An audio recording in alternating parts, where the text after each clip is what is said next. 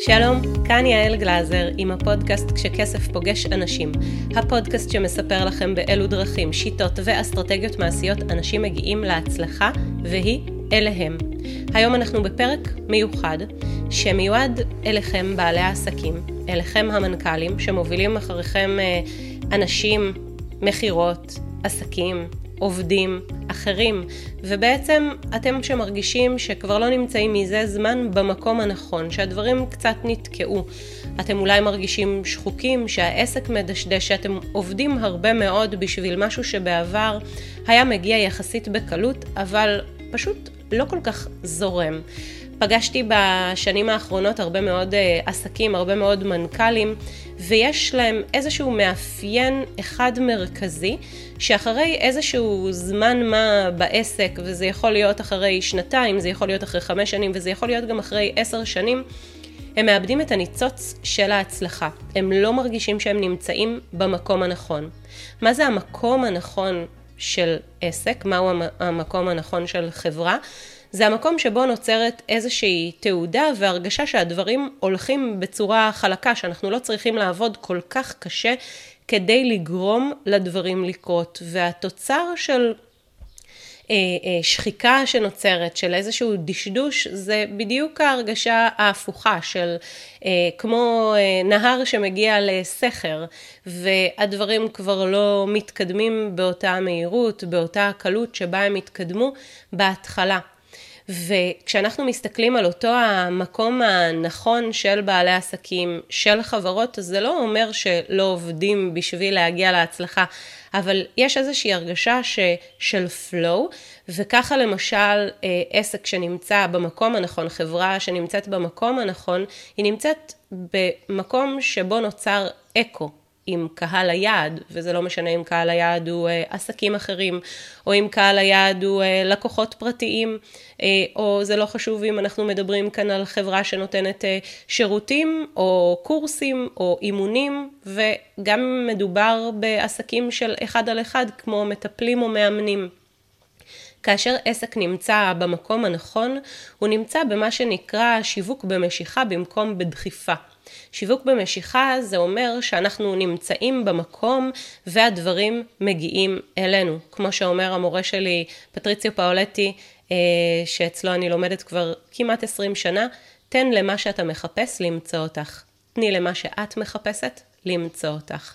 אז שיווק אה, במשיכה זה משהו שקצת יותר קשה ליצור, אבל לאורך זמן הוא אחת מהדרכים החסכוניות והטובות ביותר ליצור עסק שעובד עם עלויות שיווק נמוכות, נדבר על זה טיפה יותר מאוחר, איך יוצאים מהמקום של השחיקה והדשדוש וההרגשה של התקיעות הזו אל עבר משהו חדש. אבל אם אני רגע אחד אה, אה, עושה את ההבדל בין משיכה לדחיפה, במשיכה אנחנו נמצאים במקום והאנשים מגיעים אלינו כתוצאה מאותו האקו. מה קורה כשאנחנו נמצאים במקום הנכון ואנשים מגיעים אלינו? יש איזושהי הרגשה של שמחה, יש כלילות, יש התחדשות, יש התרגשות, יש מגנטיות, ו...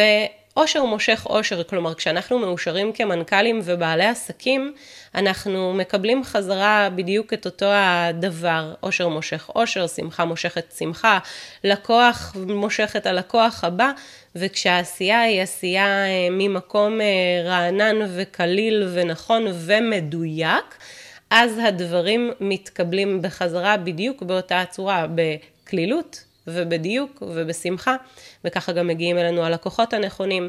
אמ, ויש משפט מאוד יפה מהכתובים שאומר שמי שיש לו, יינתן לו. זאת אומרת שככל שזה עובד, אז זה עובד יותר. ויש כאן איזושהי צמיחה שהיא צמיחה אקספוננציאלית. אז החזון הזה של להיות עסק שנמצא במקום והדברים מסביב אה, קורים, זה ממש כמו השמש עם כוכבי הלכת אה, מסביב, וכל כל כל הדברים שאותם היא אה, מאירה, הכל מסתובב סביב אותו מרכז שהעסק שלנו, החברה שלנו, היא המרכז. וכשאנחנו נמצאים במרכז והכל נע מסביב בהרמוניה, אז מתקיימת אותה ההרגשה שאנחנו uh, שמחים לזוז וקמים בבוקר ומרגישים שאנחנו uh, יודעים לאן אנחנו הולכים, אנחנו יודעים מה אנחנו עושים. כל עשייה היא עשייה שאולי דורשת מאיתנו uh, מחשבה, אולי דורשת מאמץ, אבל היא עשייה בכיוון הנכון. עכשיו, אחת השאלות שתשאלו אותי זה, יעל, זה נשמע מאוד מאוד uh, אוטופי, זה נשמע מדהים, אבל אני לא נמצא שם, אני קם בבוקר או אני קמה בבוקר ואני מרגישה עייפות, אני מרגישה כובד, אני מרגישה מזה הרבה זמן שהדברים לא מתקדמים בכיוון הנכון וזה לא עוד פוסט בפייסבוק וזה לא עוד וובינר וזה לא עוד השקה. וזה לא עוד דבר אחד שייצור את השינוי. לא, יש שם משהו יותר מהותי. והמשהו המהותי הזה הוא משהו שהיה קיים בהתחלה, בתחילת הדרך שלכם. אם יש דבר אחד שאני יודעת עליכם די בוודאות, גם אם לא דיברנו אף פעם, וזה מתוך המפגש הזה עם בעלי העסקים, הוא שפעם בתחילת הדרך אתם הייתם באותו מקום שמח, באותו מקום שיודע לאן הוא הולך ופועל מתוך המקום הזה של השמחה, של ההרגשה של הוודאות, שאתם יודעים מה אתם עושים. ואני הייתי רוצה לדבר לרגע אחד על המקום הזה, למה המקום הזה היה, והיום הוא כבר לא נמצא שם יותר. אז כשיצאתם לדרך ורק הקמתם את העסק או את החברה והייתם מאוד מאוד מאוד מכוונים אל עבר המטרה שלכם, תהיה המטרה אשר תהיה, היה שם איזשהו כוונון. אתם ידעתם מה אתם רוצים, אתם ידעתם לאן אתם מכוונים ועשיתם הכל כדי להגיע אל אותה הנקודה. למשך זמן מסוים הנקודה הזו שירתה אתכם, שימשה אתכם, הפיקה תוצאה, הפיקה פרי, ואתם הרגשתם שאתם נמצאים שם, במה שמכונה, מה שפטריציו פאולטי מכנה, שדה הפריחה. זה השדה הפריחה שלכם, גן הפריחה, המקום שבו אתם נמצאים ואתם פשוט מאושרים, וכתוצאה מהאושר הזה, הרבה דברים נוספים וטובים קורים. אבל הזמן עבר, והשנים חלפו, ולקוחות באו, ולקוחות הלכו, ואתם עברתם שינויים מבחינה פנימית, והתחילו להיווצר שם רצונות קצת שונים. כלומר, העסק שלכם או החברה התחילה לסבול מאיזשהו סוג של פיצול אישיות עסקי. יש חלק אחד שממשיך ללכת באותו הכיוון שאליו כיוונתם בהתחלה, ויש חלק אחר שכבר לא ממש נמצא שם, שלא מצליח לזוז לשם, לאותה הנקודה שפעם היא הייתה כל כך בהירה, ואתם עסוקים בלהזיז את הקיים ומתקשים לבנות משהו אחר. כי ברור שבתוככם יש רצון למשהו חדש. אני אתן לכם איזושהי דוגמה. למישהי שמתעסקת בשירותים אה, לכל מיני אה, אה, בתי ספר ולכל מיני מוסדות חינוך נוספים, הרבה מאוד זמן היא נתנה להם איזה שהם שירותים של הפעלות, אבל הכל משתנה מסביב, ופתאום היא לא מצליחה לסגור עסקאות, ופתאום השנה הקרובה שמתחילה כבר לא כל כך ודאית, ופתאום לא לוקחים אותה כמו שלקחו אותה קודם. וכשמתחילה איזושהי שיחה בינינו, אנחנו מדברות ואנחנו מבינות שמה שהיא רוצה זה לעשות משהו שונה לחלוטין. יש בתוכה חלק שרוצה להיות ולעסוק בטיפול, בתרפיה, בלעבוד עם אותם הילדים, עם אותם המבוגרים שאיתם אה, היא באה במגע קודם לכן בהפעלות, בצורה של אחד על אחד. אז היא רוצה את הדבר הזה מאוד, ומתוך הרצון הזה אמ, היא מתחילה ללכת וללמוד. היא לומדת דבר אחד שמאפשר לה להיות מטפלת, והיא לומדת אחר כך דבר נוסף, וככה במשך הכמה שנים האחרונות היא צוברת עוד ידע פה ועוד קורס שם ועוד לימוד כזה ועוד לימוד אחר, אבל היא לא עושה שום צעד אה, חדש מבחינת לצאת לדרך ולפעול, היא לא מתחילה לטפל.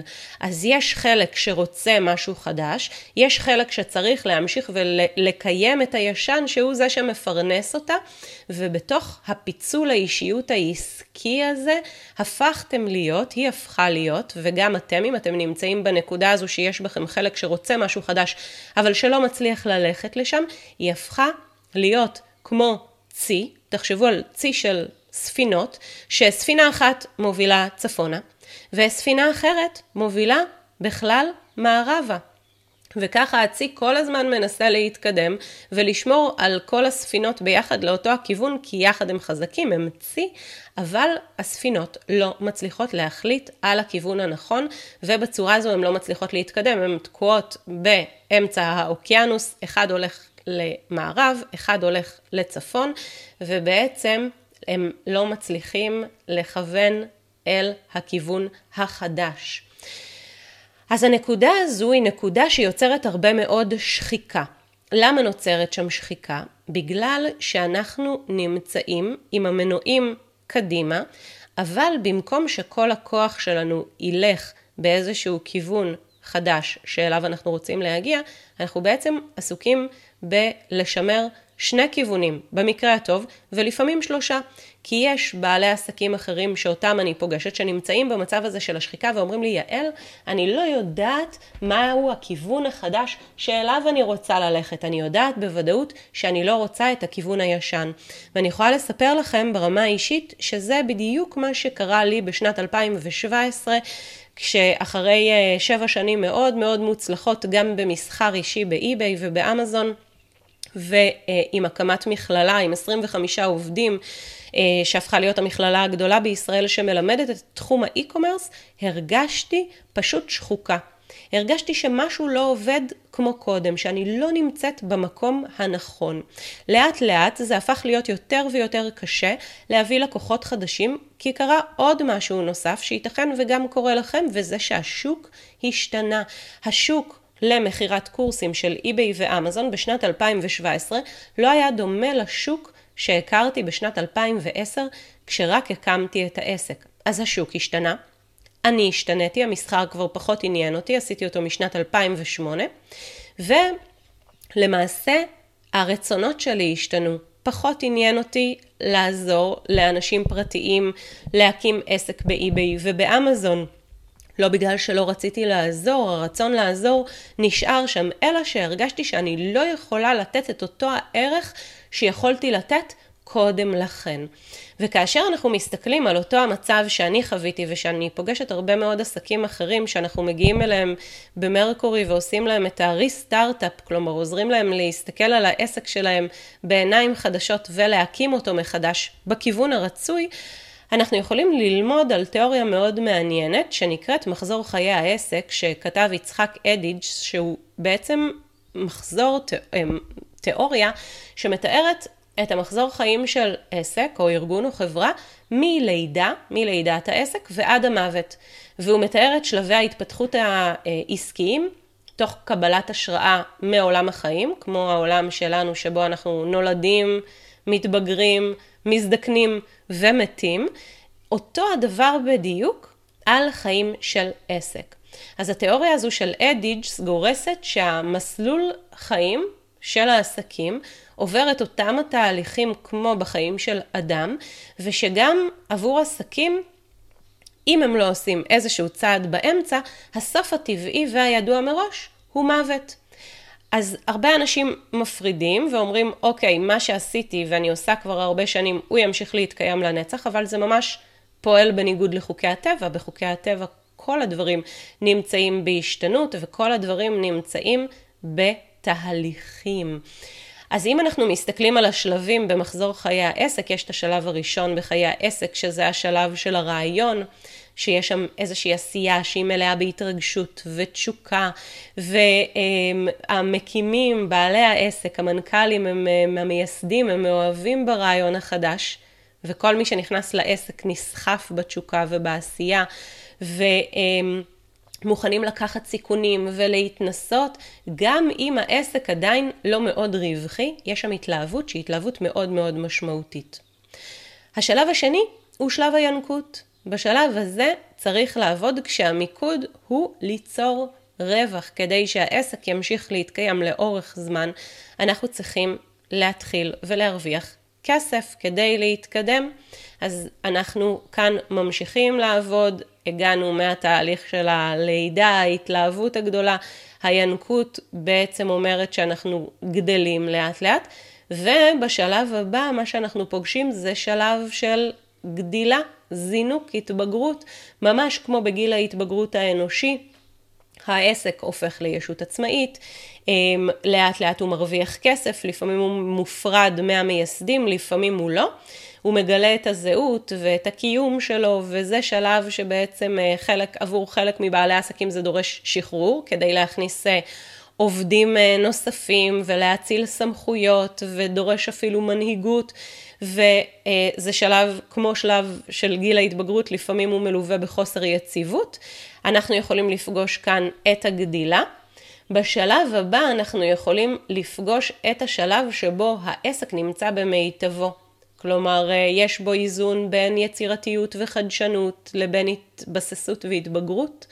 והעסק גמיש ודינמי ויש עובדים והדברים יחסית בהירים וזה ברור מה עושים בבוקר.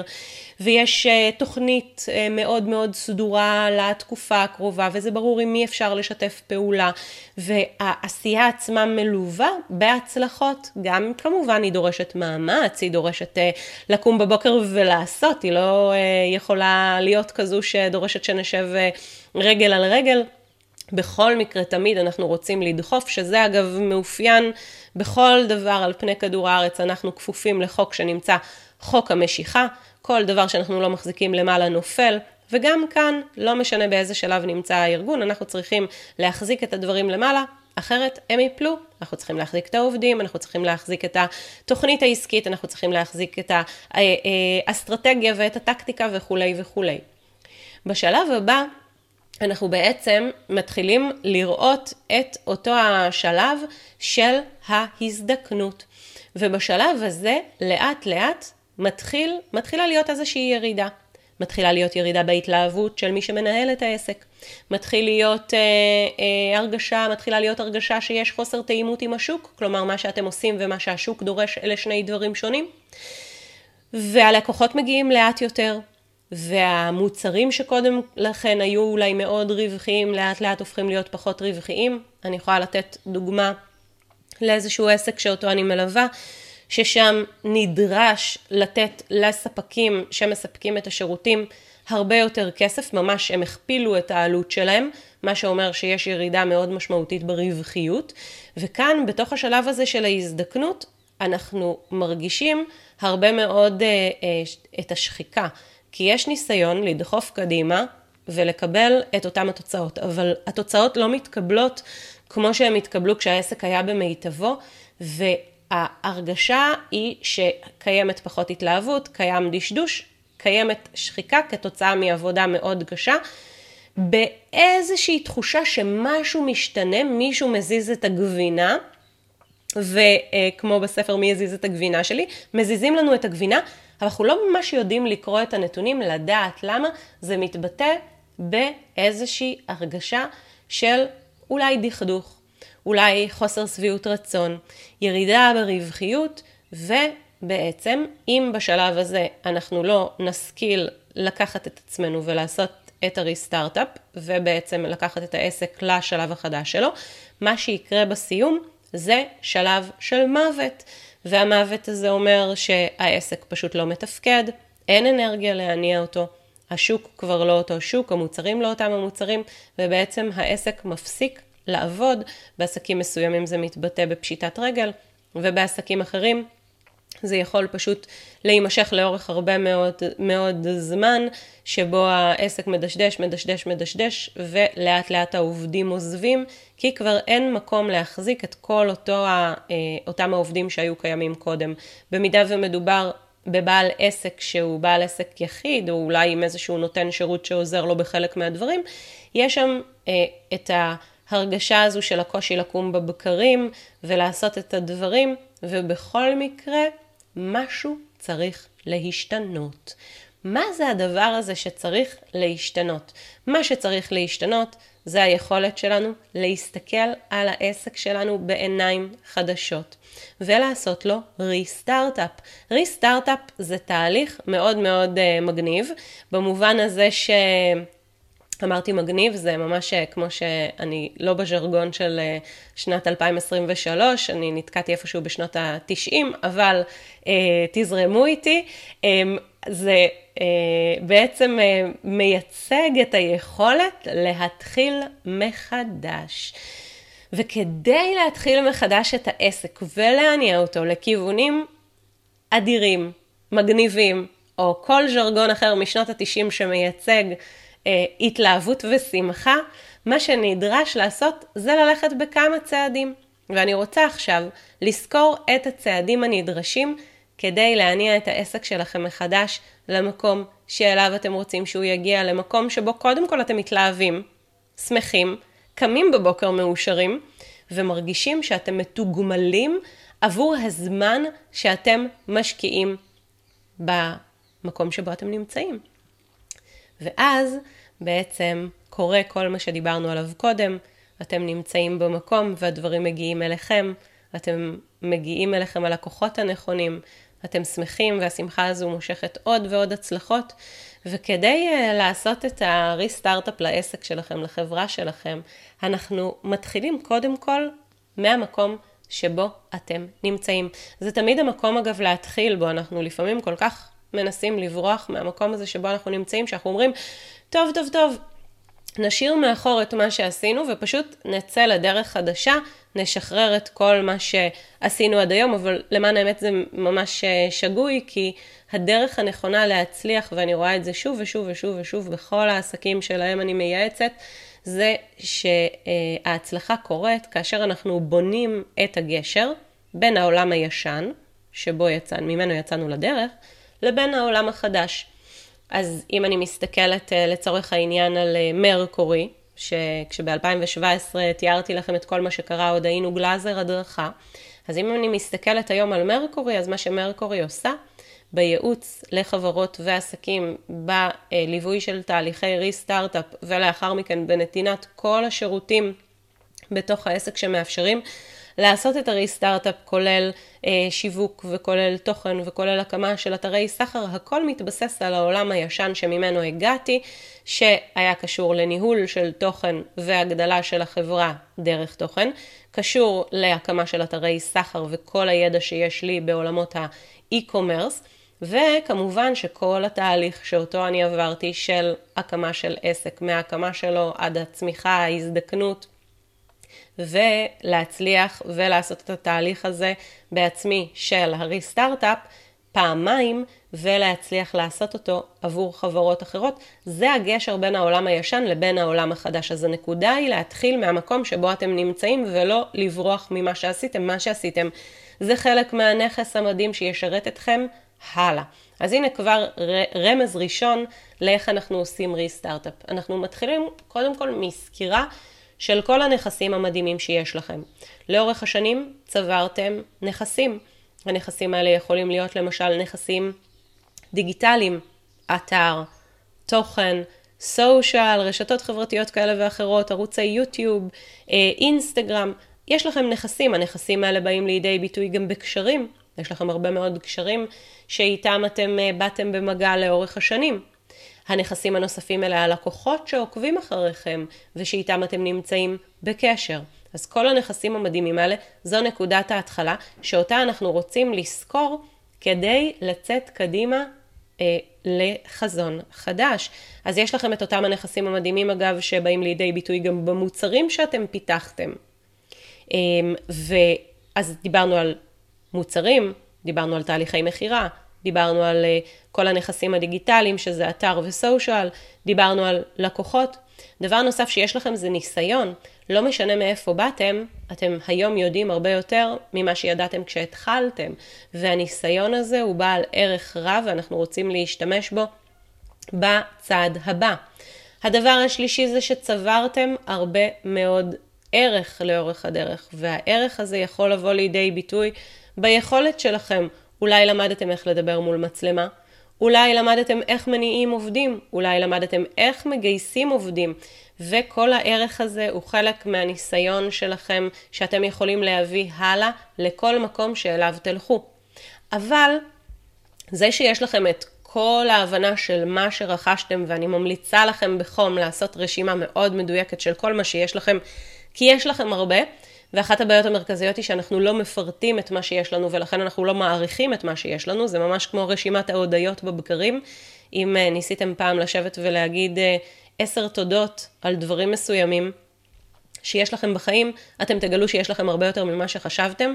אגב, רשימת הודיות היא אחת מהדרכים המוכחות להגדלת רמת העושר, אחת מהדרכים אגב המאוד מאוד מובהקות שמייצרת עושר. למה? כי ברגע שאנחנו מדגישים את מה שעובד, אנחנו מסוגלים להעריך אותו. והמוח שלנו בנוי אבולוציונית בצורה כזו שיש העדפה למוח, מכנית, אוטומטית לחלוטין, להדגיש את השלילי, להדגיש את מה שלא עובד, מהסיבה הפשוטה שאבולוציונית זה תרם לשגשוג הפרט, כלומר הפרט יכול היה להתקיים לאורך זמן גדול יותר אם הוא היה מדגיש את השלילי, כלומר את הסכנות, את מה שלא עובד. אז אבולוציונית יש תפקיד לשלילה, לעובדה שאנחנו אה, אה, מקללים מבפנים, או מתלוננים, או לא מעריכים את מה שיש, אבל ברגע שאנחנו יוצרים את הרשימה הזו של כל הדברים שצברנו לאורך הדרך, ואני ממש ממש ממש ממליצה לכם לעשות את זה, אתם תגלו שיש לכם שק מלא מלא מלא בדברים, בערך, בעל, בעלי שווי אה, מאוד משמעותי לצעד הבא שלכם.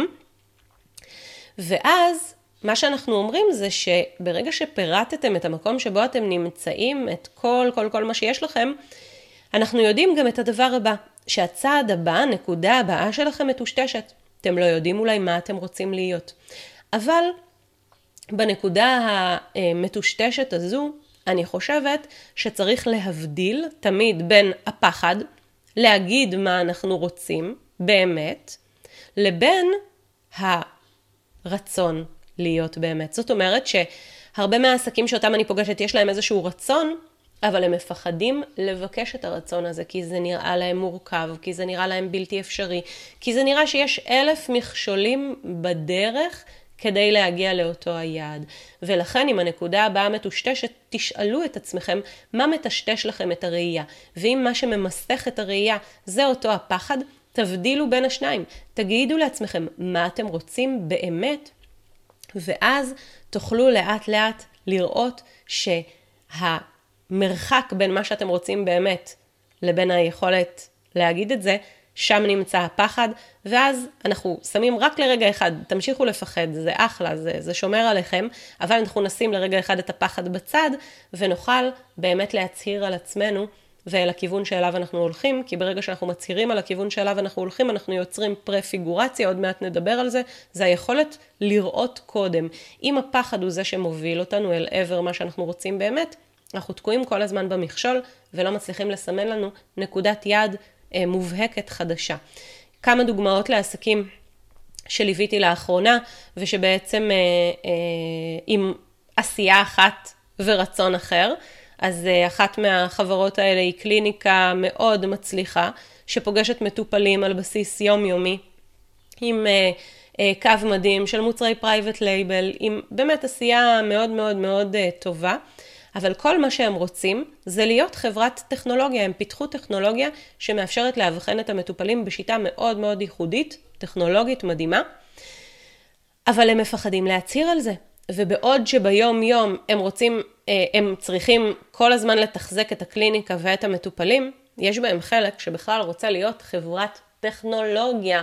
אז אין קשר בין מה שהם עושים היום למקום שאליו הם שואפים. זה אגב המקור הבסיסי להרבה מאוד שחיקה, המשך עשייה בלי לראות איך אני מגיעה לאופק החדש.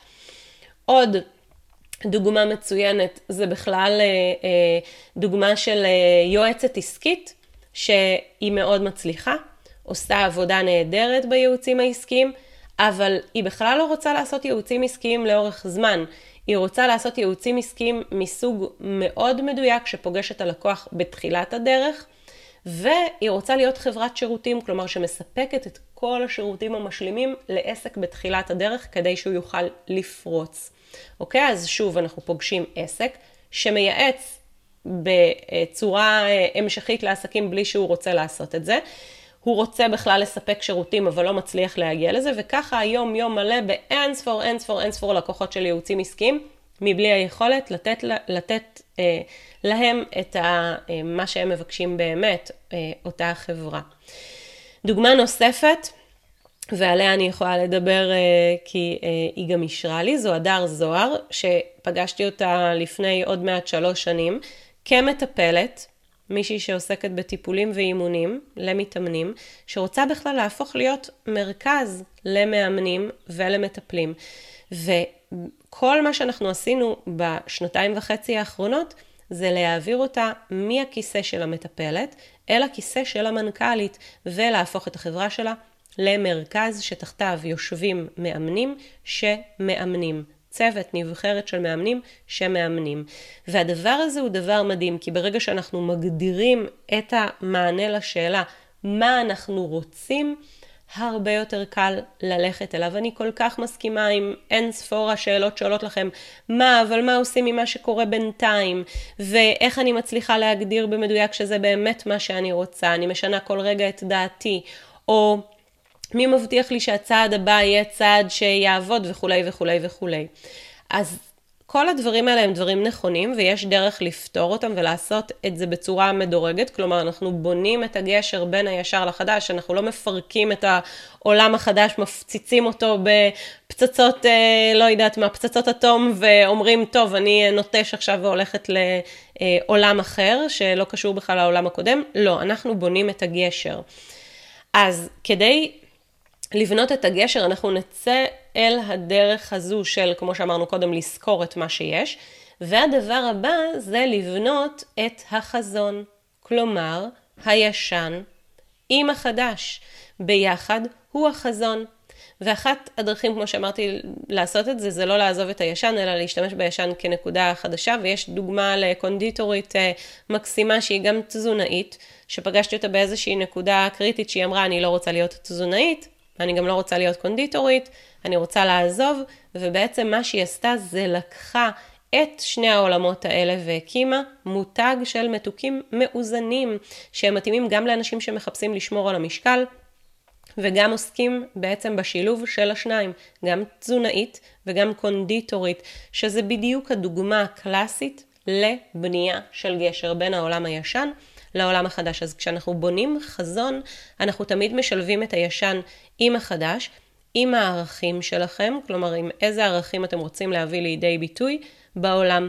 וכשאנחנו בונים את החזון, כמו שאמרנו קודם, אנחנו רוצים לבנות חזון נטול פחדים, כי את הדרך אל החזון קל לבנות. אבל אם אנחנו אפילו לא נעז להגיד מה החזון שאליו אנחנו מכוונים, אנחנו נשאר תקועים מבלי שאפילו יצאנו לדרך. צעד ראשון, בניית חזון, והצעד השני הוא להגדיר את השירותים והמוצרים שהם ההתבטאות של העסק. הרבה פעמים מספיק שינוי במוצרים והשירותים שאותם אנחנו נותנים כדי לבנות את העסק מחדש. כלומר, התאמה קלה של המוצרים והשירותים תיקח אותנו לנקודת יעד שהיא נקודת יעד חדשה, כמו אותה החברה שסיפרתי לכם של הייעוץ העסקי. בחברה של הייעוץ העסקי היא לא צריכה אותה החברה לוותר על קהל הלקוחות. היא לא צריכה אה, להרוס את כל המיתוג הקיים. לא, היא צריכה להגדיר שאלה הלקוחות שהיא רוצה, עסקים בתחילת הדרך, והיא צריכה להגדיר קו של שירותים שאותם היא רוצה לספק כשירותים משלימים. וכשאנחנו מסתכלים על השירותים והמוצרים של העסק שלכם, אז מוצרים ושירותים זו דרך מאוד uh, יפה להגיד uh, שבעצם uh, איך אתם מביאים את העסק שלכם לידי ביטוי בעולם. כי חזון זה משהו שיושב לכם בראש, זה יושב על הנייר, אבל איך אתם מביאים את החזון הזה לעולם? דרך שירותים ומוצרים. ואחת מהדרכים להביא שירותים ומוצרים חדשים לעולם, זה להשתמש בשיטו, בשתי, בשיטת הפיילוט, אחת השיטות שאני הכי באמת אוהבת, זו שיטה שבה אנחנו עושים התנסות מסוימת, ואז מחליטים האם אנחנו מכניסים אותה לסייקל השלם של המוצרים בתוך החברה. שיטת הפיילוט אומרת שאנחנו אוספים כמות מסוימת של אנשים, בדרך כלל במחיר נמוך יותר מאשר המחיר הסופי, עושים עליהם את ההתנסות, הם יודעים שהם נכנסים לתוך פיילוט, וכשהפיילוט מסתיים אנחנו יכולים להגדיר מה עבד, מה דורש שיפור, ולהשיק את המוצר באופן רשמי כמוצר של החברה. אז הדבר הראשון אמרנו לבנות את החזון, הדבר השני זה להגדיר את השירותים והמוצרים שלפעמים יהיו רק התאמה של מה שקיים היום, ולפעמים ידרשו מאיתנו להקים שירותים ומוצרים מחדש. כשאחד מהפרמטרים המאוד משמעותיים כאן זה בחינת הרווחיות. אנחנו רוצים לוודא שהרווחיות של המוצרים שלנו עומדת במבחן הבא. אנחנו רוצים ליצור רווח גולמי של 65% ככלל אצבע על מוצרים, ורווח תפעולי של 30%.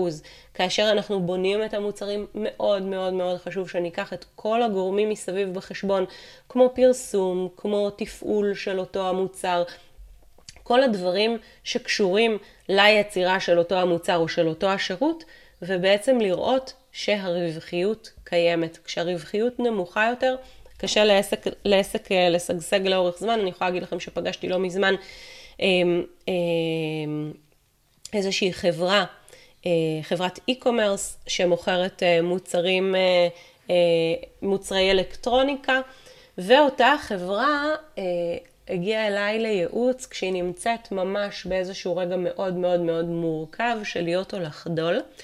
וכאשר נכנסנו לתוך התמחור של המוצרים שלהם, אחד מהדברים שגילינו זה שהרווחיות כל כך נמוכה, הן הרווח הגולמי והן הרווח התפעולי, עד שלא נשאר שם ממש עם מה לעבוד. ולכן ההמלצה, אחת ההמלצות הראשונות שלנו לאותה חברה, זה יצירה של מוצרי, אה, מוצרי private label, כלומר מוצרים שהם מוצרים מיובאים שנמכרים אה, דרך החברה, ובצורה הזו הייתה עלייה מאוד מאוד מאוד משמעותית ברווחיות של החברה, מה שנתן לה תוקף גדול יותר להמשיך קדימה. אז אמרנו בניית חזון, אמרנו להגדיר את השירותים והמוצרים, אחד דרך שיטת הפיילוט של ההתנסות, כדי לא להשקיע המון כסף לפני שבחנו שאכן מוצר עובד. והדבר הנוסף זה הרווחיות, אנחנו רוצים לוודא שאנחנו מרוויחים. הדבר השלישי זה ליצור בתוך התהליך של הריסטארט-אפ, אחרי שאמרנו לאן אנחנו רוצים, ואנחנו יודעים מה אנחנו רוצים להציע לעולם, כלומר מה ההתבטאות של העסק דרך המוצרים והשירותים, אנחנו צריכים להתחיל ולייצר system של שיווק ומכירה.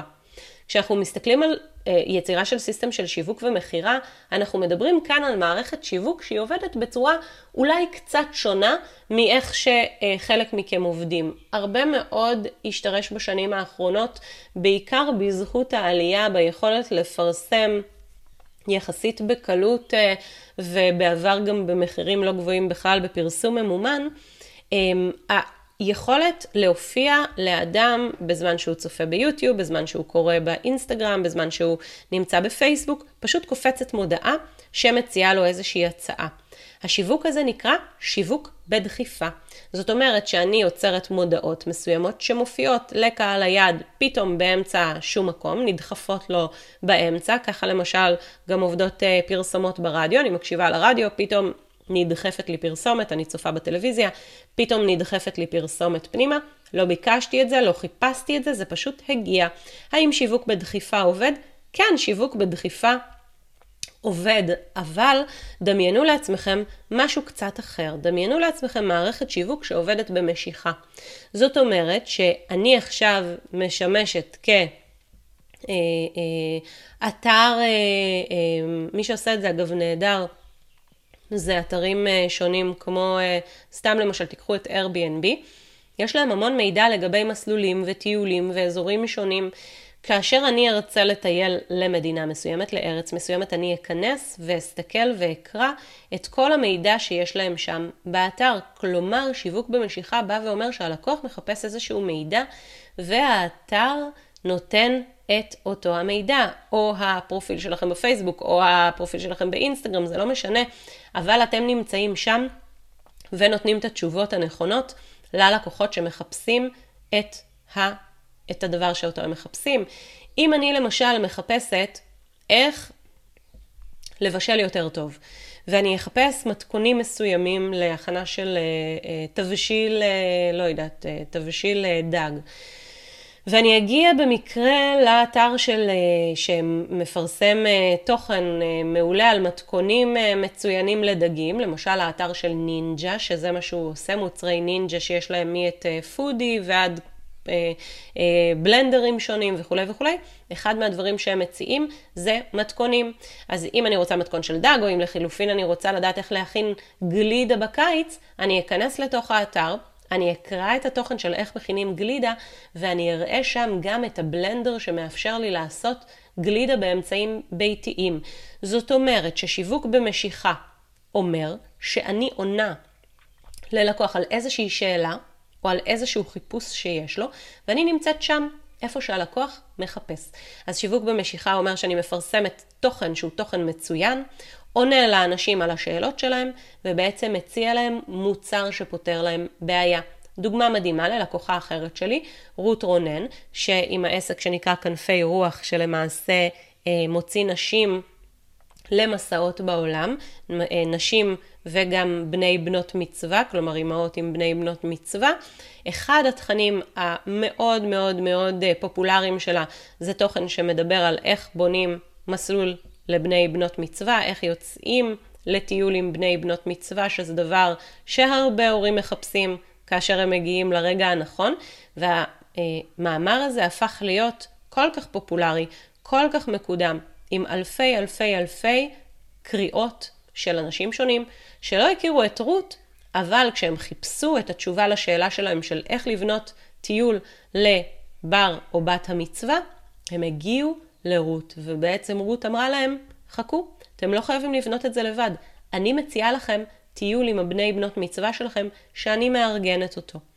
אז היכולת שלנו להיות במקום הנכון ולתת לדברים למצוא אותנו עובר דרך תוכן. ואחד מהדרכים שהתוכן שלכם יוכל להיות תוכן שממיר אחר כך למכירה זה דרך אתר, שהוא אתר סחר.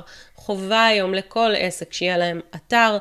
וזה לא רק בגלל שאנחנו חברה שמקימה אתרים שהם אה, קודם כל מוכרים ואחר כך הם גם אה, מדהימים, אלא שזה בגלל שהחיפושים היום של האנשים באונליין והרכישות של האנשים אונליין, למעלה מ-80 אנשים שרוכשים היום אונליין את המוצרים שלהם דרך אגב הסלולרי, אנחנו חייבים לוודא שהתכנים שאותם אנחנו מוציאים הם תכנים שמאפשרים קודם כל לקרוא בצורה מעולה, ואחר כך לרכוש את המוצר המשלים. כאשר לקוח מגיע לאינסטגרם, לאיזשהו תוכן, התוכן שם הופך להיות הרבה מאוד פעמים, כמעט אה, ב-100% מהפעמים, פג תוקף בתוך 48 שעות באינסטגרם, 6 שעות בפייסבוק ובאופן מיידי בטיק טוק.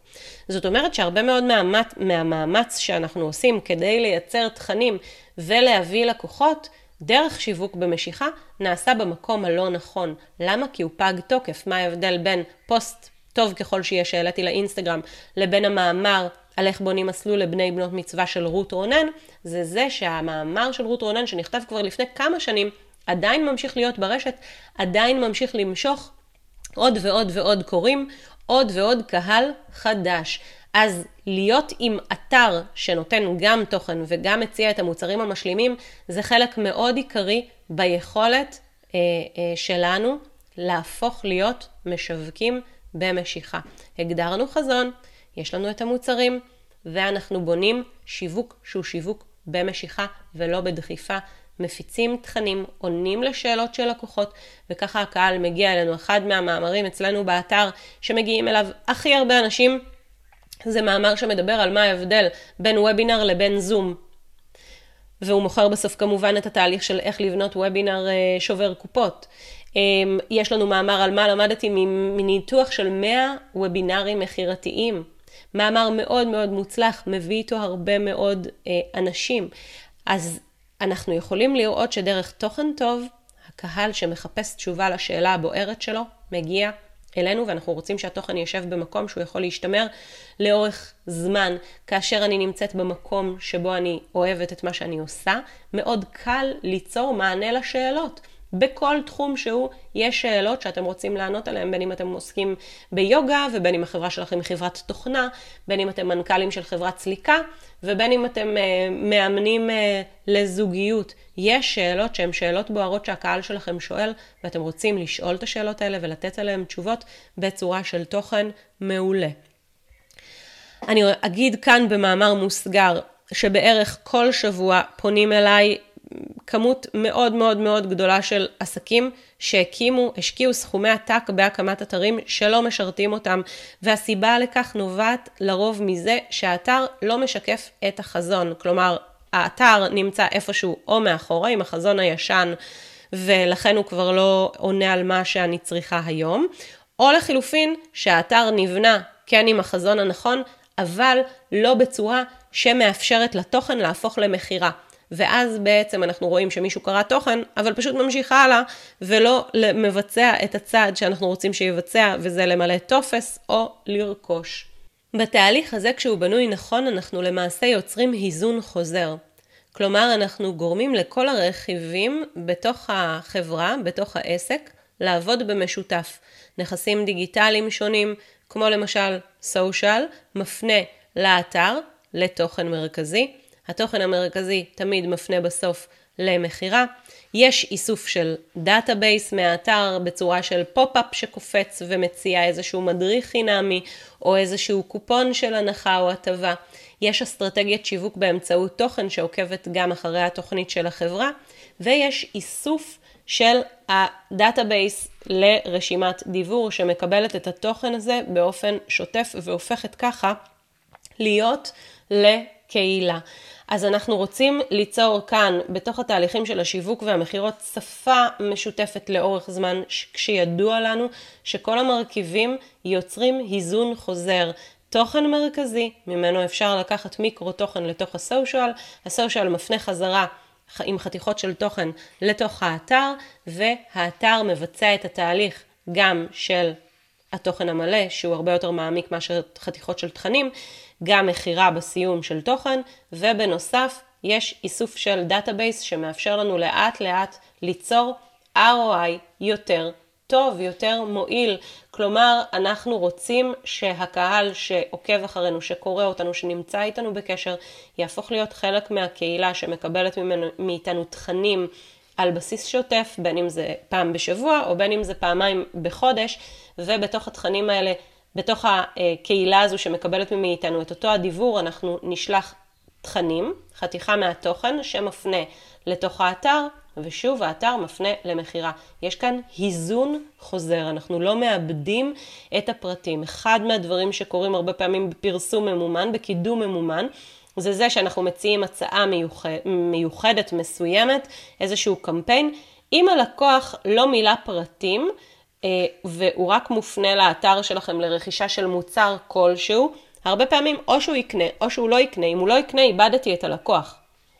אז הדרך המאוד טובה כדי ליצור מצב שבו הלקוח נמצא איתנו בקשר לאורך זמן, וזה לא שרכש לא רכש, אלא אולי הוא לא רכש היום, אבל יכול להיות שאם הוא ימשיך לקבל מאיתנו תוכן, הוא ירכוש מחר או מחרתיים או בעוד שבועיים או בעוד חודשיים, הדרך לעשות את זה היא ליצור תהליך שבו נאספים פרטי ה lead ואנחנו לא משלמים על קמפיינים שבהם הלקוח רכש או לא רכש, 1 או 0, אלא הלקוח הופך להיות חלק מה database שלנו. הנקודה האחרונה כאן שאני רוצה לדבר עליה כדגש מאוד מאוד מרכזי, זה בקרת אפקטיביות, פרסום, או כמו שאני קוראת לו, הפיאנטה המסכנה.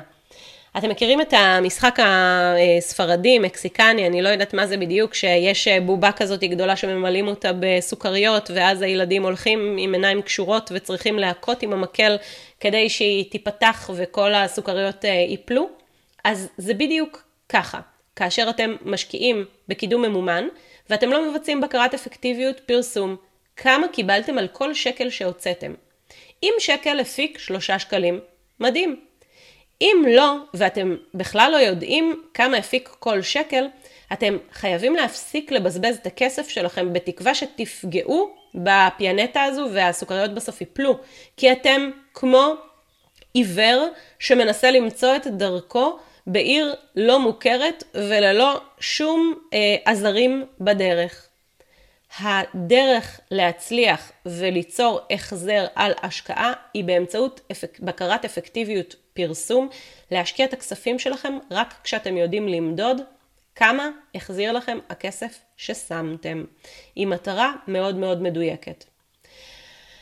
אז דיברנו על הנושא של בניית חזון, ודיברנו על הנושא של אה, יצירה, של אה, הגדר, יצירה של שירותים ומוצרים שהם ההתבטאות של העסק, ודיברנו על סיסטם של שיווק ומכירה, בדגש על מערכת אה, אה, שיווק אה, שעובדת במשיכה היטב לאורך זמן, שיוצרת היזון חוזר. והנקודה הרביעית היא הנקודה של הכספים.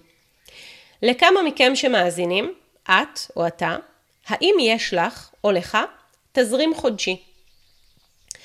האם יש לך או לך תקציב שנתי ברמה חודשית? האם אתם יודעים, את יודעת או אתה יודע, מה היה הרווח הגולמי של המוצרים שלכם בשנת 2022? או לחילופין, איך נראה התזרים שלך בעוד שלושה חודשים קדימה? אם התשובות על חלק מהשאלות האלה הם לא, זה מקום לעצור ולעשות סדר. אם אתם בעלי עסק, אם אתם מנכ"לים, אתם חייבים לדעת את הכספים שלכם בעל פה. ולא רק לדעת אותם אחורה, שזה מה שקורה בדרך כלל כשרואי החשבון נותנים לנו את הדוחות, אם זה דו-חודשי, אם זה אה, אחת לחודשיים או אם זה כל חודש, אלא לדעת אותם קדימה. לדעת לנתח את הרווחיות של המוצרים, אבל לדעת לתכנן קדימה את הכספים שייכנסו. כי אני יכולה להגיד לכם דבר אחד מאוד מאוד חשוב, אם אתם בעלי עסקים שרוצים כל הזמן למכור ולמכור, אבל לא רוצים לדעת מה קורה אצלכם בכספים, זה כמו עץ שהיה שואף כל הזמן שתהיה לו עוד ועוד צמרת, מבלי שהשורשים יעמיקו באדמה. או ייתנו את התזונה.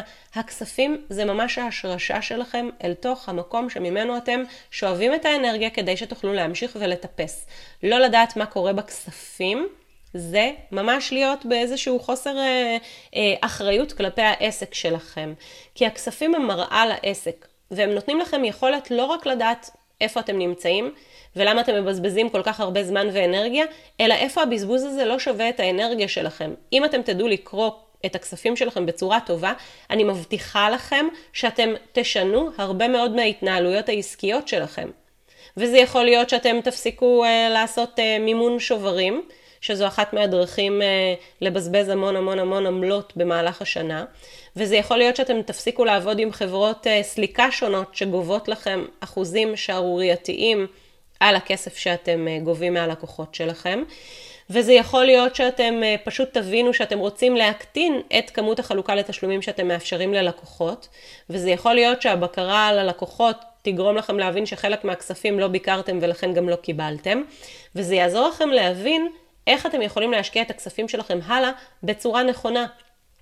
הכספים מגלים לכם המון, וברגע שאתם קוראים אותם זו כמו מפה שמראה לכם את, כיוון, את הכיוון הנכון שלכם. אז אני יודעת שיש הרבה מאוד בעלי עסקים קטנים, יותר מאשר מנכ"לים, אבל גם לא מעט מנכ"לים, שמפחדים מלהכיר את הכספים מספיק טוב, וגם כשהם כבר יפגשו דוחות, הם לא יודעים לקרוא אותם. אני יכולה לספר לכם על בעלת עסק שממש פגשתי בשבוע שעבר, שראינו ביחד את הדוח רווח הפסד שלה של שנת 2022 והכספים לא רשומים נכון, כלומר בכל העלויות ה, אה, שקשורות לעלות המכר, כל העלויות שקשורות ישירות להוצאות של המוצר, לא היו שם בכלל ההוצאות הנכונות. ובצורה הזו לא יכולנו לנתח היטב כמה המוצר שלה רווחי, כמה באמת כדאי לה להמשיך לנהל אותו, ואם לא, אולי כדאי לה לעבור למוצר אחר. אז הדבר שנדרש כאן זה להסתכל על הכספים במידה של אחריות, כדי שתוכלו להשריש את העץ שלכם, כדי שהצמרת שלו תוכל לגבוה ולגדול ולשגשג ולהביא את הפירות שאתם רוצים לאכול. טריים, טעימים, אה, אה, עסיסיים, אוקיי? אז הכספים אה, יכולים להיות החברים הכי טובים שלכם והם מקפצה לעסק והם מגלים לכם איך תעשו את הקפיצה אל עבר החזון שאתם אה, מבקשים ומאוד מאוד חשוב אה, לדעת אותם היטב וגם את התהליך הזה אנחנו עושים ביחד בתוך הרי סטארט-אפ כי הם מגלים לכם איך לעבוד נכון וככה אגב להפסיק הרבה מאוד מהדליפות. כשהכספים לא מנוהלים טוב זה כמו דלי אה, שיש לכם בו מלא מלא מלא חורים, וכל הזמן המים שאתם שופכים פנימה, בין אם באנרגיה, בין אם בכספים, בין אם טה-טה-טה-טה, פשוט כל הזמן הוא דולף. אז הדליפה הזו, ברגע שהיא נפסקת, כבר אתם חווים שגשוג וצמיחה משמעותית. אני יודעת שזה חלק שלא תמיד רוצים לגעת בו, אבל דווקא האפשרות הכי גדולה שלנו לשיפור היא במקומות שבהם לא נגענו אף פעם. מקומות שבהם אנחנו מתעסקים כל הזמן, היכולת שלנו להשתפר היא סטטיסטית הולכת וקטנה, כן, כי אנחנו מאוד מאוד מושקעים במשהו ומשתפרים בו. ההשתפרות במשהו שלא נגענו בו אף פעם, יכולה ליצור קפיצה אדירה. אז אם אתם אה, לא על הכספים ב-100%, קחו עזרה ותיכנסו לתוך הכספים. אתם יכולים להפיק שם אה, שינוי מאוד מאוד משמעותי בעסק שלכם, את הקפיצה שאתם מחפשים, לראות את מה שאתם עדיין לא רואים. כי שם, כשאנחנו מצליחים לראות את מה שאנחנו לא רואים, אנחנו יכולים לגדול. נקודה חמישית ואחרונה, אם אמרתי לכם שכספים הוא אחרון, אז יש לי פה עוד נקודת בונוס בשבילכם, והיא הנקודה שנקראת overtone. מה זה overtone? overtone זה הצליל של התזמורת שמנגנת יחד. יכול להיות שבתזמורת יש כינור, יכול להיות שיש שם פסנתר, יכול להיות שיש שם צ'לו. אה, אם אתם שומעים את הנדל, יכול להיות שיש שם רק פסנתר, אבל בואו נדבר על תזמורת רגע יותר שלמה. הייתי אה, בדצמבר האחרון בטיבולי בבלט של אה, מפצח האגוזים, והייתה שם תזמורת מדהימה שישבה למרגלות הבמה עם מנצח שניגן לאורך כל הבלט. וברגע מסוים, בתוך הבלט, הרגשתי שחולפת בי צמרמורת, ממש אה, איזו הרגשה של אנרגיה מאוד גבוהה שנוצרה באולם כתוצאה מהצליל המשותף שהפיקה התזמורת, וזה האוברטון. האוברטון זה כשכל החלקים מדברים יחד. ולעשות יחד, שכל הדברים מדברים יחד, זה לא דבר פשוט, התזמורת מתאמנת על זה המון המון המון, אבל ברגע שאנחנו יוצרים את האוברטון, את צליל אחד מעל של כל כלי בנפרד, אנחנו חווים משהו שהוא משהו חדש, משהו שהוא גבוה יותר, עם שמחה גבוהה, עם התרגשות, עם אושר, עם ממש הרגשה שהדברים עובדים היטב. כי לעשות לבד זה קשה, טוב ככל שיהיה. הכינור, כשהוא נמצא יחד עם כלי נגינה אחרים שמנגנים היטב, הם יפיקו ערך גבוה יותר. גם אנחנו, כפרטים, מה שיש לי כמערך נוירונלי במחשבה, יש לי איקס נוירונים מסוימים שעובדים מאוד טוב, שחושבים מאוד טוב, שפועלים מאוד טוב. אבל כשאני נפגשת עם עוד מישהו, אני יוצרת את המערך הנוירונלי המורחב, החשיבה שלי, עם עוד מישהו, יוצרת שלם שהוא גדול יותר. כי האופן שבו אני חושבת והאופן שבו הוא או היא חושבים, ביחד מפיקים אפשרויות נרחבות יותר. אז הדבר הזה של האוברטון, זה מה שקורה ברגע שכל החלקים של העסק עובדים יחד ועובדים היטב. חזון, שירותים ומוצרים, סיסטם של שיווק ומכירה, כספים, ואז בעצם נוצר המהלך הגבוה הזה, שבו העסק מחדש חוזר חזרה לתוך התהליך שיצחק אדיג' קרא לו במחזור חיי העסק בשלב הראשון, שזה השלב של הלידה, של עשייה מלאת התרגשות ותשוקה. והרבה מאוד התלהבות והתאהבות במקום שבו אתם נמצאים. ולכן קורה הדבר שמבחינתי הוא הדבר החשוב ביותר בכל כל כל מה שאנחנו עושים, וזה, וזו ההרגשה שאנחנו קמים בבוקר מאושרים, אנחנו מרגישים שאנחנו מממשים את עצמנו, אנחנו מרגישים שאנחנו עושים את מה שבאנו לעשות. אז עסק בעיניים חדשות זה לא אה, חלום רחוק, זה חלום שאפשר להתחיל ולצעוד אליו, כי כל יום שבו אתם לא מכוונים את כל הספינות שלכם אל נקודת יעד אחת, זה יום שבו אתם מבזבזים אנרגיה, ואתם למעשה מפספסים את היכולת שלכם להיות בנקודה חדשה, טובה, מרגשת, מלהיבה, שנותנת ערך עצום לעולם. אם אהבתם את הפרק הזה, אני ממש אשמח שתרשמו לי, כאן למטה, אתם יכולים גם לרשום לי וואטסאפ או מייל, ויותר מכך, שתיקחו את הלינק לפרק הזה ותשלחו אותו לכל בעל עסק שיכול לקבל ממנו ערך גבוה. אני יודעת שיש בתקופה הזו הרבה מאוד עסקים שסובלים, הרבה מאוד עסקים שמדשדשים. אנחנו כאן במרקורי כדי לעזור לכם לעשות את הצעד הבא. ואם אתם רוצים לעשות את הצעד הבא, פשוט תרימו אליי טלפון. אנחנו נדבר וביחד נבנה את המסלול של הריסטארט-אפ לעסק שלכם.